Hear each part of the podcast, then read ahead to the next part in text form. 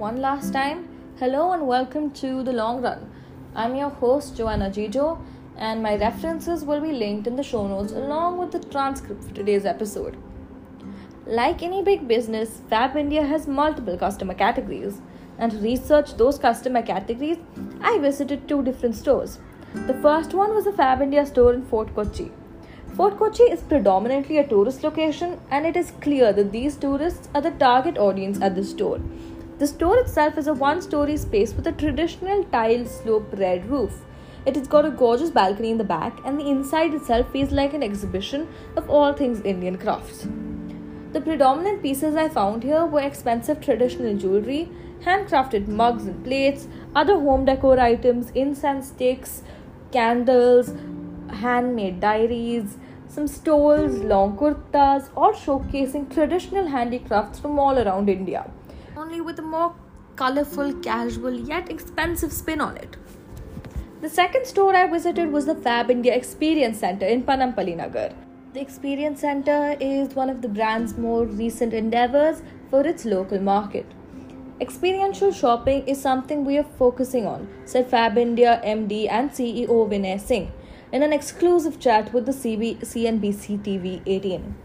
While there is no substitute to product, we have already been focusing on our product for 60 years. It's time that we now provide a relevant experiential concept through our experience centers. Fab India has tried to pull what IKEA has been doing for all these years. In the experience center, the first evident thing is that the colors are more subtle and suited to the Indian palette, especially for everyday wear. Fab India has always had this image of cultural sophistication surrounding it. Its target audience is mainly educated people of India still in touch with their roots. Their products are fresh, traditional, professional, and subtle, perfect for the working professionals of India. Except when it comes to the new generation. I conducted a survey targeted at 15 to 25 year olds only 8.3 of my respondents, however, were regular customers at Fab India. When asked why, 54% of them said it wasn't their style and 33% said it was too expensive. One of my respondents said, Fab India has always had very typical products. My father purchases kurtas regularly from the brand. I, though, have never had a reason to go back. Another said, I usually shop at Fab India during the festive seasons, though it does pinch the pocket a little wouldn't consider it for casual and workwear. The brand had a similar realization. The new generation prefers casual, colorful, comfortable pieces more in the western wear side. So Fab India came up with FabNu, a collection of sustainable, playful, affordable western wear intended for the younger mindset.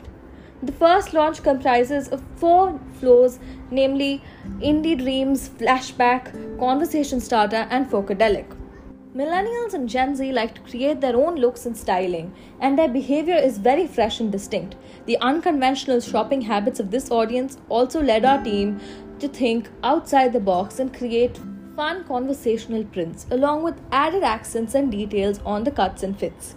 Their willingness to experiment with color and champion styles has started many conversations around sustainability, craft, community, and they are not afraid to speak their mind. This insight led our design team to dive into their mindset and create their collections that are undoubtedly for this generation. Says Dipali Patwa, CMO of Fab India to Elle. But controversy still hits, as many still feel like the brand is compromising on its identity by doing this. 54% of my respondents did feel like this collection would be something they would buy. It's a good switch for the 41% who answered their first store his preference would be H&M or Zara. If millennials can shift from fast fashion brands like H&M and Zara to more timeless sustainable brands like Fab India, then a small part of our slow fashion goal is met. Though there is still the issue of pricing that stands. Sadly, that is a change for consumers to make. If we invest our money in a few expensive pieces and care for them for a long time, rather than buying tons of cheap clothing every few months, all the better for our planet and our pockets. Fab India may be the most prominent brand out there, perhaps even the face of India's slow fashion movement, but it is still not the only option. There are tons of brands out there with the same goal as Fab India waiting to be discovered. It's on us to go looking.